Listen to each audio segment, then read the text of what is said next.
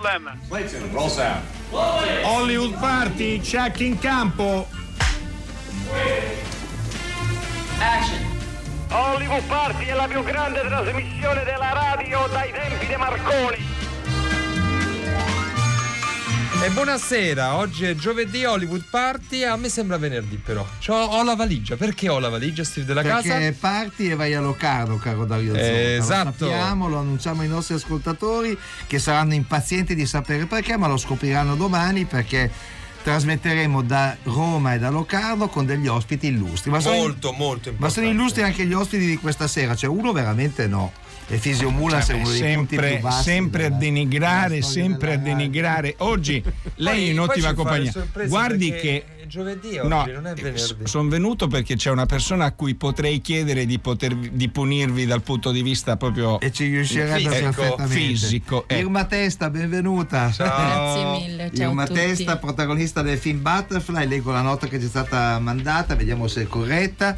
Ha appena vinto gli europei under 22 in Russia 2019, la prima pugile italiana a disputare un'Olimpiade a Rio nel 2016 e nel suo palmarès c'è un argento alle Olimpiadi giovanili di Nanjing nel 2014, le medaglie d'oro ai mondiali e agli europei juniores 2015. Tutto corretto? Esattissimo, tutto corretto. Siamo salvi. Chissà se anche Tiziana Gazzini eh, picchia Beh, sodo. solo in qualche visione notturna eh, che diventa incubo. Eh, infatti, Però picchia con le parole. picchia con le parole e, e con le visioni. Ha, ha- ha Eh, accennato, sì, il suo libro si esatto. chiama I Visionari e parleremo dopo anche con lei. Bene, abbiamo presentato i nostri ospiti e quindi possiamo andare avanti. Io ho una notizia croccante. Dai. che vado a darvi. Eh, ho perso la pagina. Allora, ehm, Enrico Buffalini, direttore dell'archivio storico di Luce Cinecittà, ha dichiarato che sono in corso di- i lavori di allestimento eh, per il MIAC, che sarebbe il Museo Italiano dell'Audiovisivo e del Cinema, che aprirà a, Cit- a Cinecittà entro fine ottobre. Quindi questo sogno lungamente ehm, accarezzato di mettere un museo del cinema dentro Cinecittà sta per realizzarsi, vedremo come sarà ovviamente all'epoca, ne parleremo con abbondanza. Do io invece questa notizia, ma mi fa molto piacere e ci tengo anche particolarmente perché eh, mh, l'8 novembre del 2018 eh, scompare Max Croci, regista eh, appassionato di cinema, eh, regista di cinema e di televisione, docente, molto amato da- dai suoi studenti. E al, eh, al BAF, ovvero al Festival di Busto Arsizio, che si svolge dal 30 marzo al 6 aprile, ci sarà domenica 31 marzo, quindi direi questa domenica alle ore 16 al cinema Fratello Sole in via Massimo d'Azeglio 1 un ricordo eh, di Max Croci e chi lo ricorderà ovviamente oltre eh, alle persone che verranno a salutarlo anche gli ospiti diciamo d'onore ma anche i suoi amici ovvero Carolina Crescentini, Carla Signoris, eh, Platinette, Gianni Canova, Alessandra Fagliella e insomma e pare che ci sia anche Steve della casa da qualche parte Da qualche parte Bascucci gli volevo molto bene, Eh, lo quindi lo, sappiamo. lo faccio molto volentieri. bellissima iniziativa Allora, sono già arrivati dei, eh, dei messaggi, uno Ma dove sono arrivati? al Scusi, 335 ecco, ci- stavo per dirlo al 335 5634 296 eh, più bello l'ha mandato Giovanni che dice chi ha vinto il Davide Donatello come miglior attore protagonista forse il, presente- il presidente Mattarella potrebbe essere, Eh, una, potrebbe essere. Potrebbe essere una, una soluzione. Del resto diciamo un personaggio che assomiglia molto a Mattarella un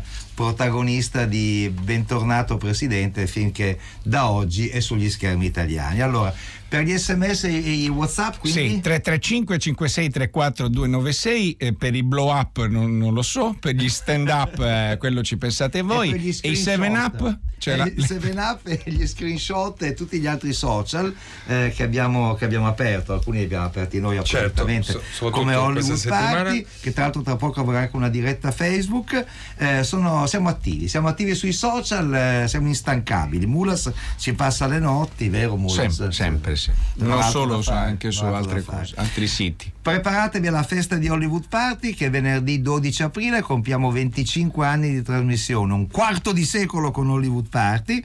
Per avvicinarci, come sapete, ogni giorno vi facciamo vedere, vi facciamo ascoltare un brano di una trasmissione una per anno e questa volta siamo nel 2007, esattamente il 29 ottobre del 2007. Sì. In trasmissione eh, c'era Terry Gilliam che parlava niente meno che di Tim Burton, che ieri era Davide Donatelli, e di Federico Fellini che ha vinto quattro Oscar.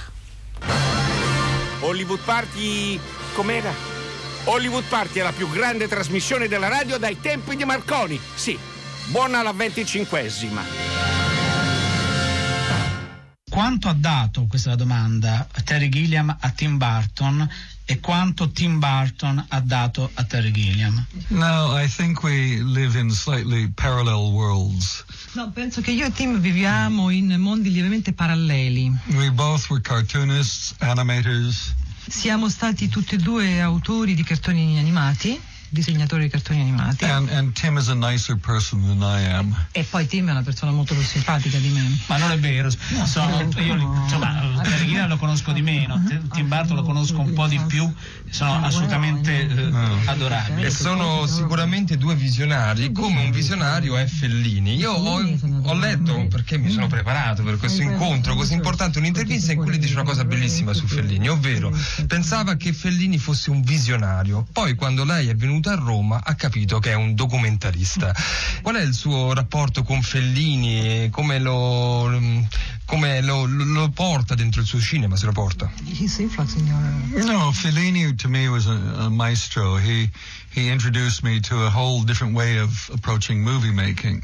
It's like a dance, and like like all of us who should be making movies, we should be able to show the world what really is happening, not what the media or, or Hollywood movies say is happening. And that's why when I first came to Rome, I realized that Fellini had seen Rome and the rest of the world had not seen Rome. and suddenly there it was. Fellini per me è stato ed è eh, un grande maestro nel senso che lui mi ha fatto scoprire un approccio completamente diverso alla regia cinematografica che diventa nelle sue mani eh, una sorta di danza. Penso che tutti noi cineasti dovremmo cercare di mostrare il mondo per quello che ci succede davvero e non per quello che i mass media o Hollywood vorrebbero farci credere che ci, che ci succede. Fellini mm, quando fa, quando fa quello che fa con Roma capisci che lui è questo, è questo approccio, è questo modo di fare cinema.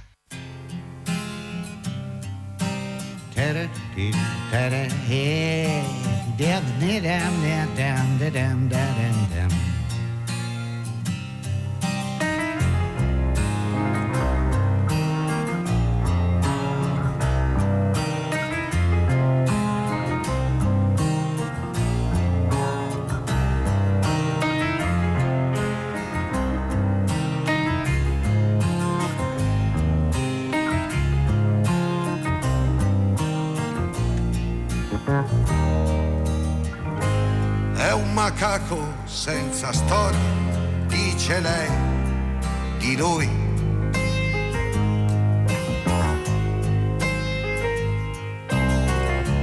Che gli manca la memoria in fondo ai guanti bui.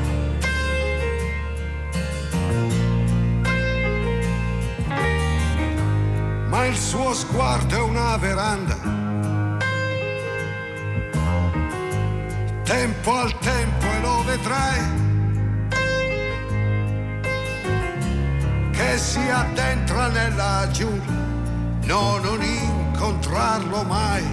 Da da da da da da da da da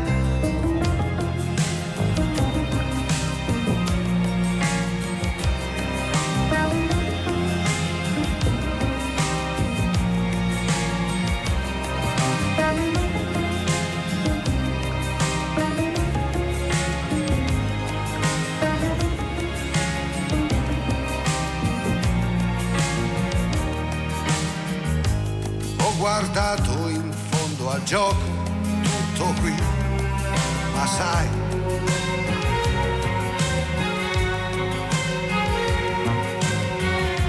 Sono un vecchio sparring partner e non ho visto mai.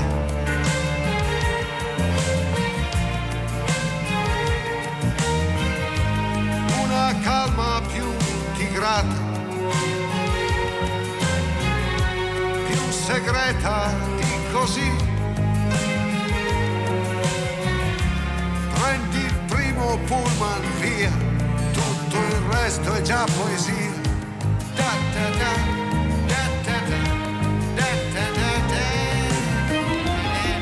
Beh, a me piace sempre ascoltare questo brano di Paolo Conte, Sparring Partner. E perché secondo te abbiamo messo questo brano? Steve, tu che sei sempre molto attento credo scelte che Irma musicali. Testa l'abbia capito perfettamente perché Sparring Partner è la tipica figura nel mondo del pugilato e Butterfly, il eh, documentario, il film eh, documentario di cui parliamo adesso con Irma Testa che la vede protagonista e che esce il 4 aprile nelle, nelle sale, quindi la settimana prossima. Eh, ovviamente di pugilato parla molto. Diciamo che c'è una differenza rispetto ai film di pugilato alla Rocky, no? in cui c'è la, eh, la marcia trionfale dalle difficoltà verso il successo. Qui non si parla eh, tanto di, di successo, anzi, tutto sommato il successo poi eh, a un certo punto non c'è, anche se nella, nella vita ne hai avuti tanti di successi. Però si parla molto della tua crescita, della tua crescita come, come persona. Il pugilato è stato importante nella tua vita. Beh, assolutamente sì, perché mi ha dato la svolta che poi mi ha portato a, ehm, a questa mia vita attuale, no? che è totalmente differente dalla vita che eh, svolgevo quando eh, stavo ancora giù a Napoli. Quindi mi ha cambiato la vita e mi ha dato un'opportunità, una possibilità. Quindi eh, è questo il messaggio che si evince nel film.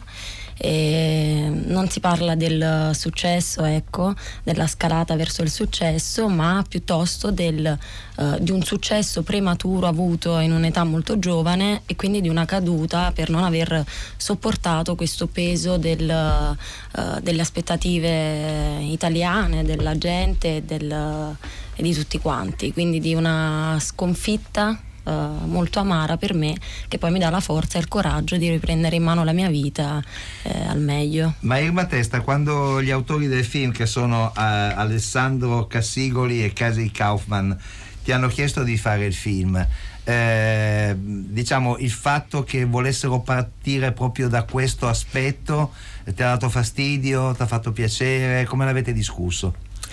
Beh, in realtà il, la loro idea è nata molto prima, quando io ero ancora una bambina, tra virgolette. Quindi io ero stupita, non sapevo di cosa stessero parlando, non capivo il perché proprio me e li reputavo dei pazzi, perché dicevo voi non potete sorgere nulla di bello e di carino dalla mia vita. Invece loro ci avevano visto eh, lungo e quindi poi mi hanno portato fino alle Olimpiadi di Rio, no? E quindi c'erano arrivati prima di me, io non ci credevo, loro ci credevano. E, e quindi sono stata molto mm, lusingata di questo. È stato difficile all'inizio perché comunque avere una telecamera in un ambiente come il mio, quindi eh, non avevo ancora idea di tutto questo. È stato molto difficile, però non è stato difficile ecco, starci davanti a una telecamera perché io di recitato non ho fatto praticamente nulla perché hanno ripreso, sì, hanno ripreso le scene della mia vita, quelle che a loro piacevano, quindi Mm. momenti importanti con la mia famiglia. E, Irma Testa, ci racconti eh, com'è stato l'incontro con la box? Cioè, nel senso, per esempio, Mohamed Ali si, si sa come, no? Gli rubarono una bicicletta, era arrabbiato, nero, andava dalla polizia, nessuno se lo filava. Poi eh, vide che c'era una palestra di box e ha detto ok, adesso ci penso io, più o meno, va bene, tra la leggenda e la realtà. Eh, però questo ci piace anche immaginare. Eh, con te com'è andata? Cioè, come, come- perché hai iniziato a, fare, a, a tirare di box? Con me è stato molto diverso, io rubavo biciclette da piccolina, questo è risaputo nel, nel mio quartiere, però è stato un amore a prima vista col maestro Zurlo, io sono arrivata a lui tramite mia sorella, E ha fatto pugilato prima di me e le piaceva tornare a casa con questi occhioni neri ogni volta, col naso sanguinante, a lei piaceva, la faceva sentire bella e io dicevo tu sei folle, poi ho capito il perché dopo e tutti i maestri della palestra mi cacciavano, continuavano a cacciarmi, dicevano che non era il mio sport, che non dovessi fare questo sport e che dovessi cambiare totalmente ambiente perché non era adatto ad una eh, bambina esile, piccolina come me. Il maestro Zurlo invece è sempre stato l'unico che dal fondo della palestra, abbandonata da tutti, veniva e si dedicava a me.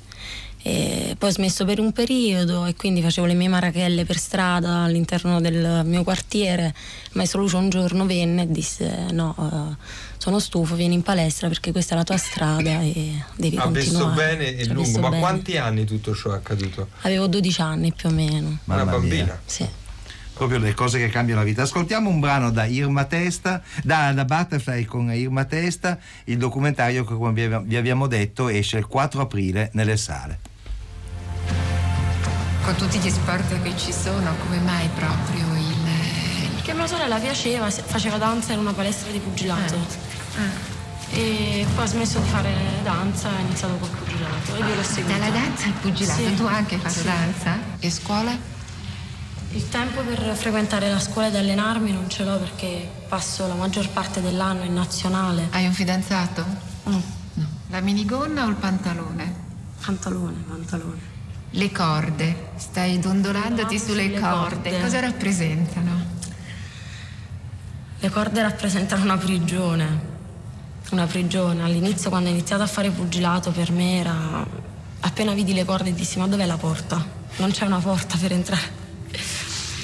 Ci sono momenti in cui ti manca il fiato, quando sei alle corde con le mani così, ti manca il fiato, sei rinchiusa. Però nello stesso momento, se stai un mese, due mesi lontano dalle corde, lontano dal ring, ti manca la sensazione di perdere il fiato. Di che cosa hai avuto paura? Ho avuto paura di un sacco di cose, di farsi trascinare dalle mancanze, dai, dai sensi di vuoto. Sai, ci sono dei momenti che tu hai dei vuoti dentro. Non sai dove stai, non sai dove ti trovi, dici perché sto qua.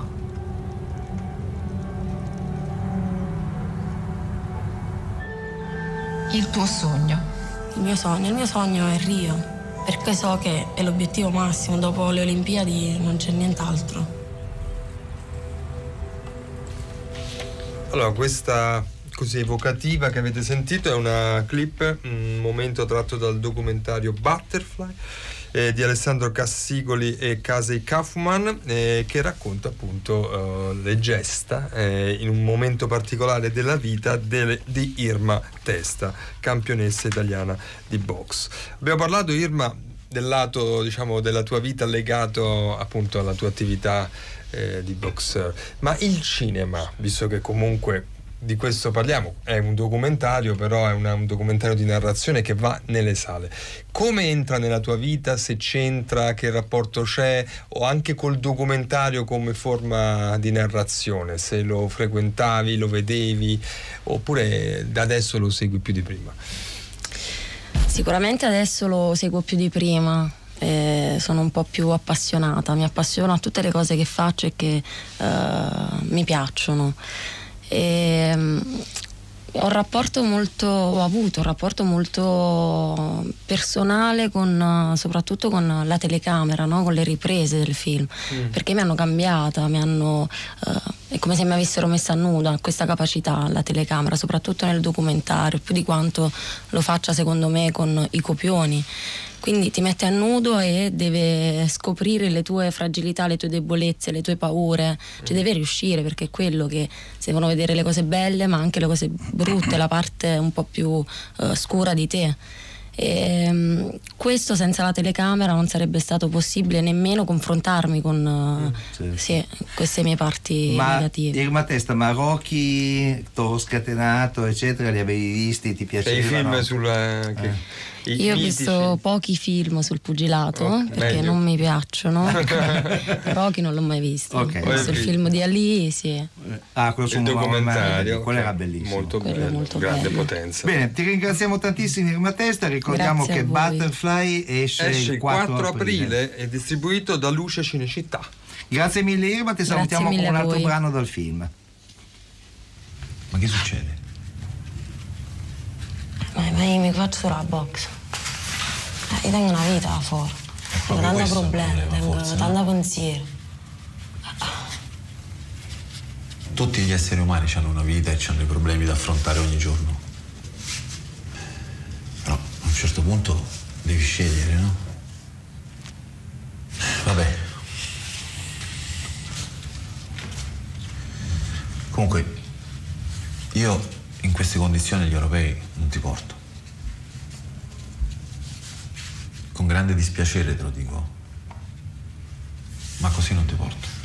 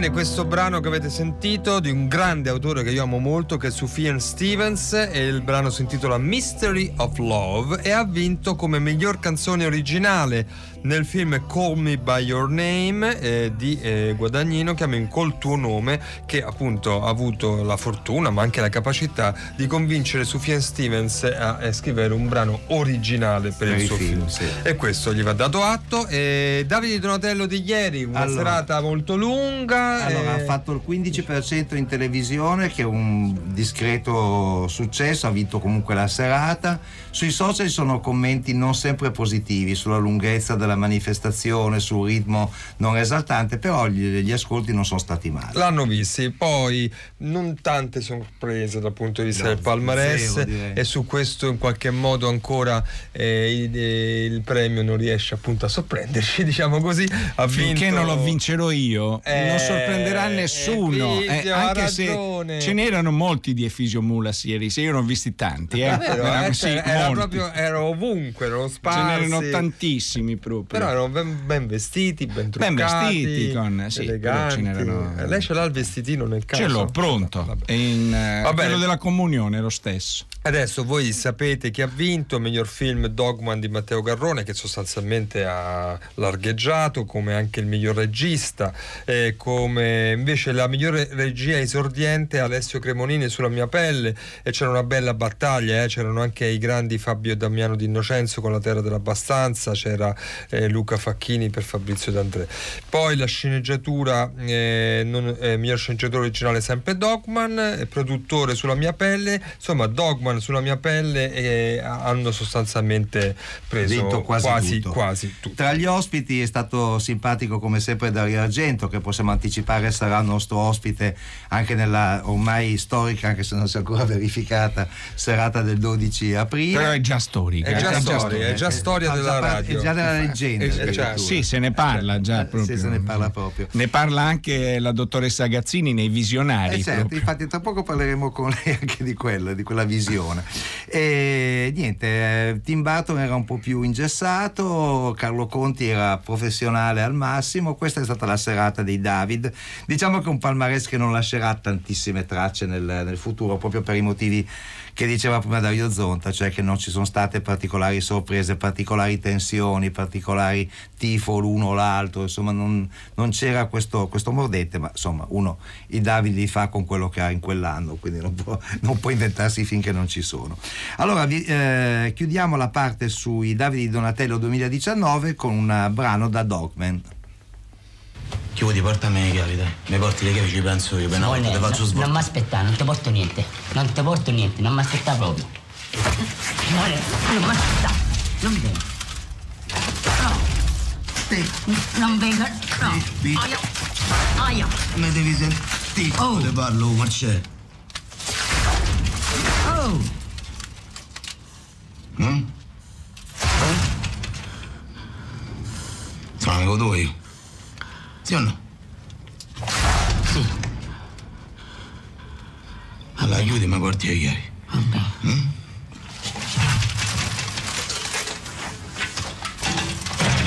Allora, questo era Dogman di Matteo Garrone. Prima di parlare di visionari con Tiziana Gazzini, volevo leggere due messaggi molto divertenti che ci sono arrivati. Uno è di Mimmo. Ho sentito i conduttori particolarmente gentili con Irma. Strizza? Eh, effettivamente. Eh, poi, Sciocchini. E poi Giovanni dice: Non è che forse la signorina Irma ha rubato anche la mia cinque anni fa, un'altra la bianco-azzurra a cui Roma sei affezionato, assicuro compenso e non occorre che mi meni naturalmente. Vabbè. Eh, allora, I Visionari è un eh, volume. Eh, Bulla vuole presentarlo Sì, lei? è, una- è un, eh, è un libro dove ci sono molte vite di parecchi personaggi che sono appunto dei visionari, o sono stati eh, dei visionari nella loro vita, che non è una vita normale, o quantomeno non è una vita tra- come dire, ehm, comune. Eh, sono tantissimi, tantissimi personaggi di vari tipi di culture, di vari tipi di espressione artistica. C'è la poesia, c'è la, c'è la prosa, eh, c'è la musica e c'è anche il cinema. C'è anche il cinema, in, in particolare in due, in due personaggi, eh, due registi. Uno è, mm, una è, è Catherine Bigelow e l'altro, l'altro personaggio che però viene citato parlando della vita di un personaggio eh, storico realmente esistito è ehm, Luchino Visconti nel, nel capitolo dedicato a Ludwig II di Baviera. Allora, Questa è un po' questa scelta, l'inizio. Tiziana Gazzini. Questi due film ti hanno particolarmente colpito per la loro visionarietà? Sì, mi hanno colpito eh, e ne ho scritto a suo tempo, perché questo libro è una raccolta di articoli e saggi che ho scritto nell'arco di 30 anni e mh, ne ho, ho scritto di queste due storie, di questi eh, due film, di questi due registi eh, perché ero interessata alla loro irregolarità, eh, il non essere en- dentro gli standard. Eh, Visconti, Ludwig, il primo visionario è, l- è Ludwig Certo. e che Ludwig, eh, re di Baviera, eh, fosse eh, non normale già eh, era un problema per il governo della Baviera. Era un personaggio eh, per cui Luchino Visconti, che era affine allo spirito eh, fuori del- delle regole di, eh, di Ludwig, eh, per cui Visconti ha dedicato un film già fuori regola con la lunghezza, un film che ha avuto molte... Ma poi mi ha interessato scrivere dei castelli di Ludwig, che sono i castelli anche di Luchino Visconti, eh, perché eh, Ludwig eh, mette in crisi il suo Stato, il suo regno, la Baviera, perché abbandona il governo, i fatti dello Stato e impegna le finanze eh, della Baviera nella costruzione di castelli, di castelli che nessuno ha mai abitato, neanche lui. Eh, lui eh, adorava Wagner e questi castelli lui li ha sognati come eh, delle scenografie eh, in cui lui si sentiva il protagonista delle opere di Wagner. Eh, però, malgrado questo, neanche lui stesso ci andava. E quindi eh, Luchino Visconti eh, segue la vicenda di Ludwig e poi a un certo punto del film ehm, racconta ehm, e fa vedere eh, esattamente eh, i castelli dal- con gli occhi di Elisabetta d'Austria, l'imperatrice d'Austria, Sissi, quella che noi conosciamo come Sissi, interpretata da Romy Schneider, che da un certo punto in poi sollecitata dalla commissione governativa eh, che doveva esprimere un parere eh, su, eh, su Ludwig e sulla sua capacità di essere ancora eh, il re della Baviera, eh, va a vedere, a visitare i castelli proprio come testimonianza della follia eh, di questo re. Eh certo, allora ascoltiamo proprio un brano da, da Ludwig di Luchino Visconti. Ho sopportato quanto potevo sopportare, quale leale servitore del regno e dello Stato, da un despota che non conosce limiti alla soddisfazione dei suoi capricci. Malvolentieri ho aiutato Wagner a Bayreuth. Ho subito la costruzione di Linderhof e a denti stretti quella di Neuschwanstein. Ma dopo la costruzione del castello di Herrenchiemsee decisi di presentare al Consiglio dei Ministri un rapporto dettagliato sulla situazione venutasi a creare. Ne mandai copia anche all'imperatrice Elisabeth e poi detti le dimissioni.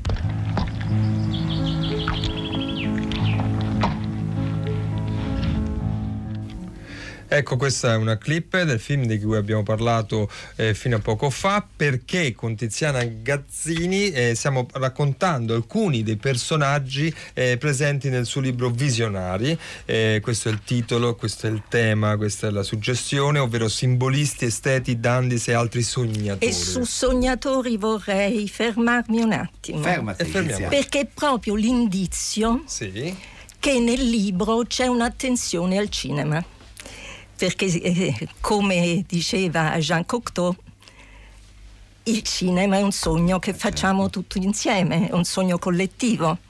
Quindi eh, è chiaro che nella mia scelta eh, dei testi scritti nell'arco degli anni ho poi selezionato eh, quelli eh, dedicati al cinema in- che poi mi interessano in particolare, vorrei dire solo, quelli che sono fuori da certi standard e da certe regole. Per esempio io Fellini come visionario non, Non lo lo, prenderei in considerazione. Non dico che non lo sia, ma Però è una, è una- è una presa di posizione abbastanza importante. Il libro, come hai detto, raccoglie articoli eh, usciti in una ven- nell'arco di una ventina d'anni e co- ovviamente non parla solo di cinema, anche se come abbiamo eh, detto e come tu stessa ci hai raccontato, il cinema ha una componente importante. Vuoi accennare brevemente anche al resto di questo libro? Mulas, eh, che indicazioni abbiamo se uno volesse comprare il libro? Eh, intanto Visionari, Fefe editore e, e Tiziana Gazzini l'autrice e poi simbolisti esteti, dandis e altri sognatori come diceva il dottor Zonta e in tutte le librerie, non, non posso dire altro. E I- poi- gli altri personaggi... e poi le librerie online, eh, e- e il sito dell'editore. Brevemente, abbiamo mm, la, la 30 possibilità- secondi. 30 secondi per dire qualche personaggio in più.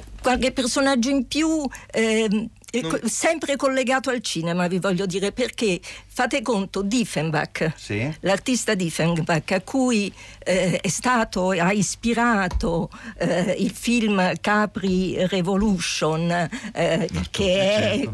uno di grande attenzione. Ecco, nel E qui il libro... visionario i- c'è tutto, eh, eh? Eh, certo. Infatti è un, un testo che ho intitolato L'eremita di Capri. Quindi il cinema si mescola moltissimo. Hai attraversato con gli anche ad altre personaggi. voci. Allora, eh, noi ti ringraziamo tantissimo Tiziana Gazzini per averci parlato dei, dei visionari. Eh, la casa editrice l'abbiamo detta? Fefe editore, l'ho Fefe detto ma lo ripeto. Lo ripeti. Bravo. Grazie, Grazie. e buona lettura.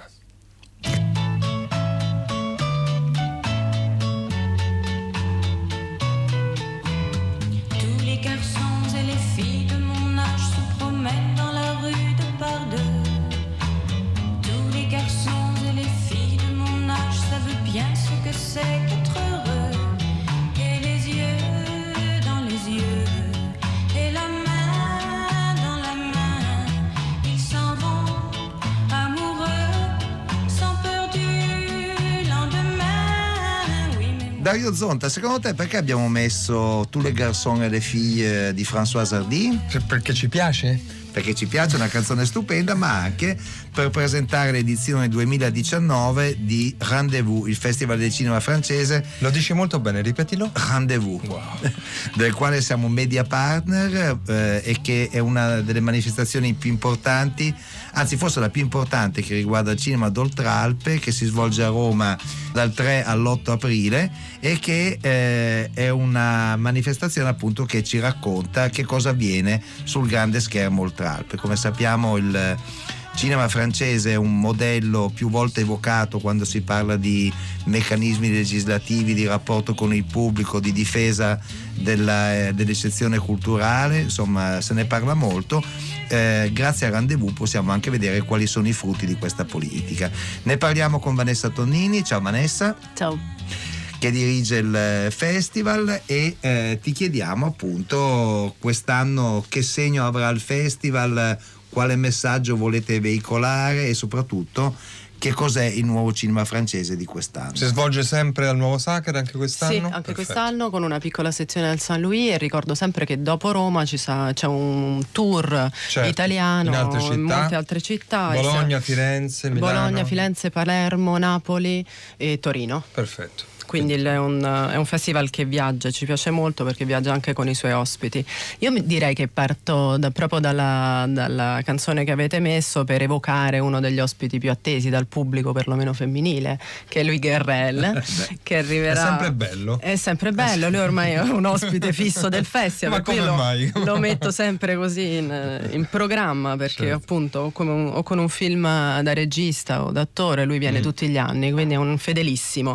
Allora quest'anno porterà eh, il, il film che tra l'altro è anche l'immagine del festival di quest'anno che si chiama L'Homme Fidèle, l'uomo fedele, Eh, è un titolo che ci piace molto, è un titolo anche semplice nella struttura ma con una solidissima sceneggiatura firmata tra l'altro con Jean-Claude Carrière, Carrière il, eh, lo sceneggiatore eh, prediletto da Buñuel, è un triangolo amoroso, ehm, sicuramente Garrel, eh, giovane cineasta, però si, si lega a tutta una tradizione di nouvelle vague e di Eh sì, ibridazione, di libertà formale che Ricordiamo interessante. che suo padre è Philippe Garel e che suo nonno anche era un attore molto presente nei film di, di Philippe Garel, ma non solo in quelli, insomma, è eh, figlio e nipote d'arte. Lui Esattamente. Garel, Sì, ho citato questo film per primo, è una commedia romantica, è scritto veramente, veramente molto bene, ma per, per raccontare anche un po' qual è la- il, il tono forse che ha preso eh, il, il festival quest'anno. Perché se è vero che eh, cerchiamo di dare un po' una, fare un po' un racconto del- della contemporaneità di quello che accade nel cinema francese contemporaneo, quest'anno la mappatura dà conto di molto giovane cinema, molte commedie sociali, quindi ci- c'è questa emergenza sociale che si sente anche, anche nei film.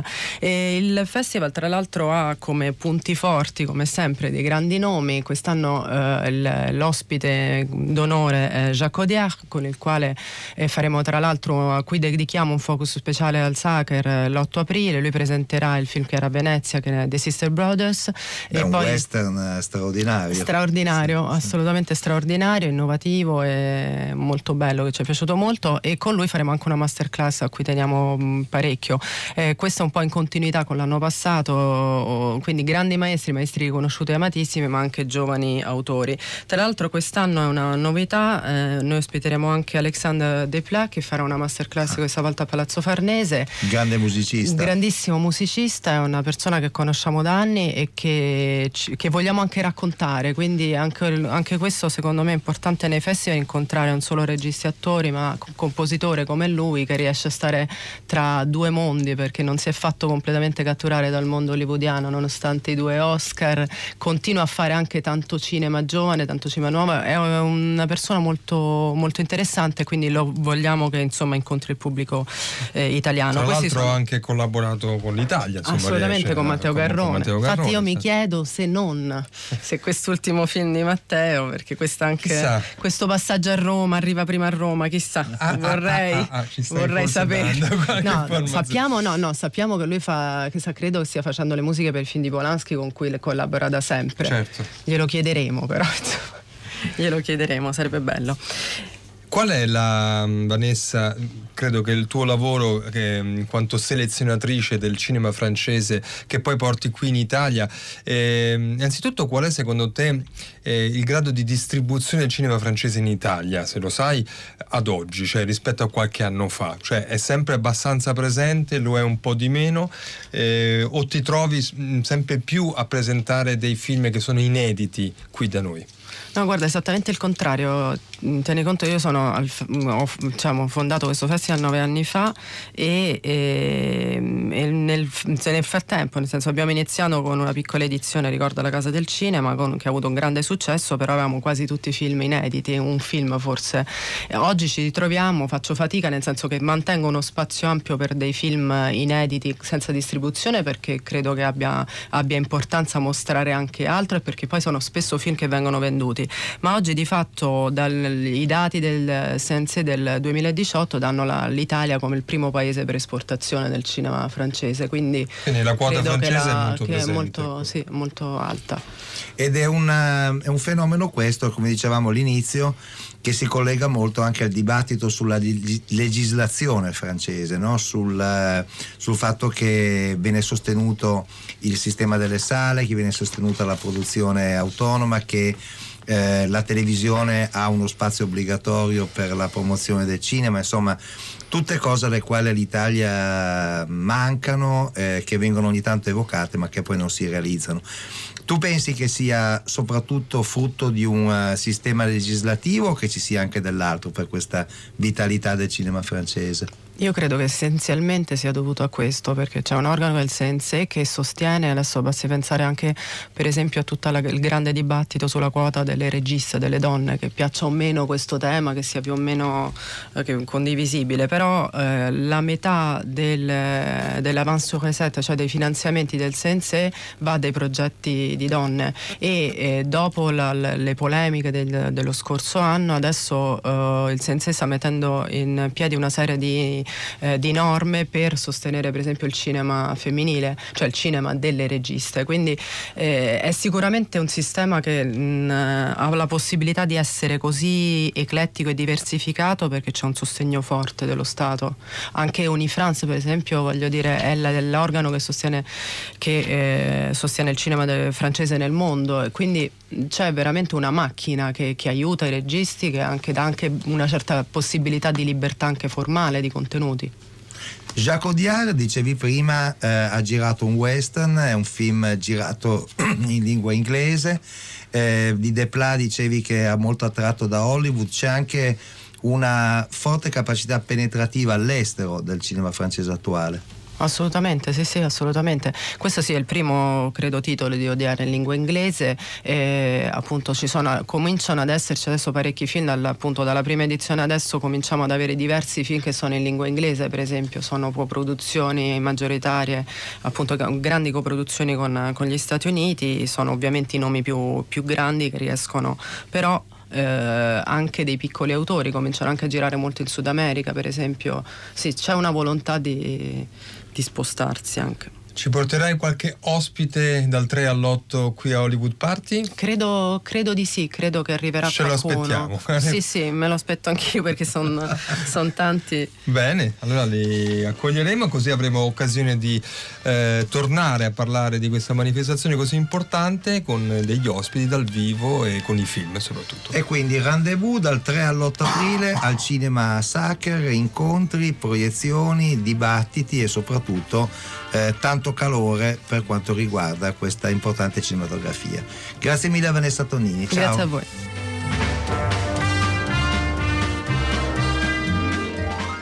Allora, da- eh, volevo soltanto dare delle notizie. Dal primo aprile, dalle 17, Tommaso Ragno farà la lettura integrale per ad alta voce del Conformista di Alberto Moravia, che Che è uno dei bello. film Certo. che sono reperibili nel podcast di Hollywood Party del cinema alla radio.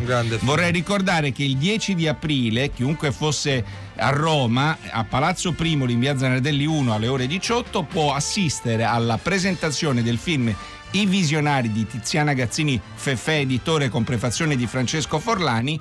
E volendo si può, si può andare, ecco così. La trasmissione di oggi chi l'ha fatta, dottor Della Casa Eh, e lo dottor chiedo a Zonta? lei, lo chiedo Voi lei. due sicuramente sì, ma c'erano anche, lo volete sapere chi Eh, c'era? Certo. Francesca Levi, Maddalena Agnisci, Alessandro Cesolini, Massimiliano Bonomo, Alessandro Boschi, Erika Favaro, Terry Gilliam, Irma Testa, Tiziana Gazzini e Vanessa Tonini. E poi c'era Claudio De Pasquale, C'era anche Da sì, parte, c'erano sì, sì, sì. Lei della casa non- e Dario non- non- non si Non ci eh? sono io domani perché non lo so perché. Beh, c'ha da fare. No, forse perché volevo ascoltare anche domani alla radio i tre soldi, il ritorno del vendicatore di Andrea Mormio e Riccardo Giacconi. E subito dopo c'è, c'è Oreste Bossini che interrompe le sue storiche ammucchiate per condurre una nuova puntata di Radio 3 Suite.